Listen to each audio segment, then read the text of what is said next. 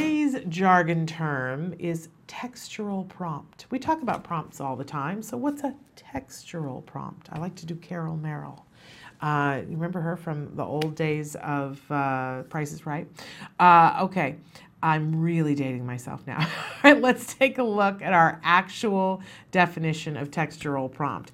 Textural prompt is an extra stimulus. I hate it when they put the word stimulus in any sentence.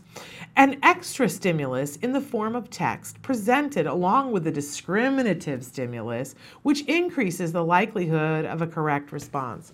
What? you know, first day of autism, this this definition is enough to make you run screaming into the street with your hair on fire. Um, so let's move on to our working definition. For those of you who've been around a while, though, you're like, I get it. I know exactly what they're talking about. Um, that's okay. It comes with time. Uh, so our working definition, textural prompt, is using a word or a phrase to guide the child through the desired response. And usually, um, when we're talking about a textual prompt, we're talking about it it written on a card or a piece of paper. Um, I'm folding stuff up here, makeshift. Uh, a lot of times we'll use index cards. And you know, textural prompts work, you'd be surprised because a lot of people think, well, why would I use a textural prompt with a small child? Don't forget that we do ABA with a lot more people than small children on the autism spectrum, right? There are adults on the autism spectrum. There are people who are not on the autism spectrum that we use ABA um, I can think specifically when my dad was in his mid 40s, he had a stroke. And he had aphasia as a result of that. And one of the things that they did for him therapy wise was use a lot of textural prompts to help him get his verbal language back, right? Um, and we do this with teenagers on the spectrum or, um, you know, kids that are a little bit older. A lot of times, our kids start can start to begin to read even as young as three and four to pick out little words.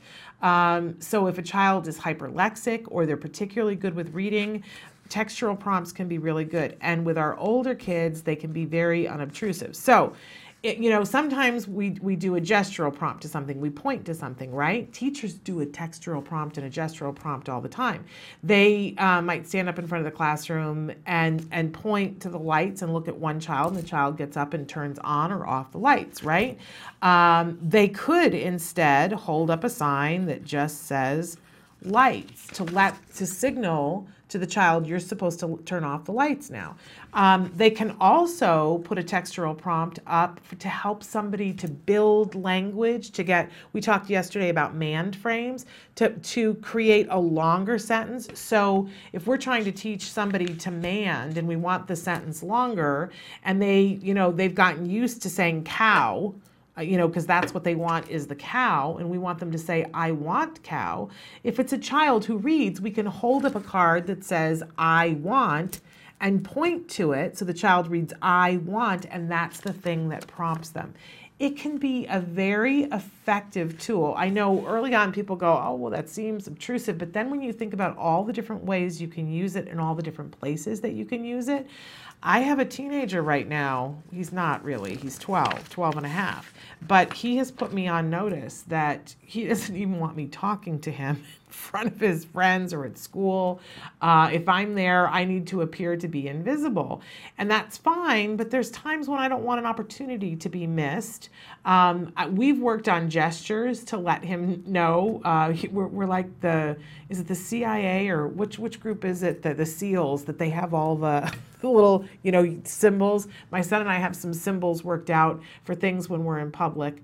Um, but I, you know, I can also try to do a text prompt, something that I can hold up, and, and his teachers have done that with him before. It can be very effective, especially if the person is very good at reading things. Um, it's it's part of the process of fading the prompt back, right? Because um, you can do it from across the room. Think about proctors of tests that don't want to disrupt a test, and so they hold up or they write on the board how much time is left. That's a textural prompt, my friends. We use this all the time in life. It's a good thing, and it can help us to get to the progress that we want.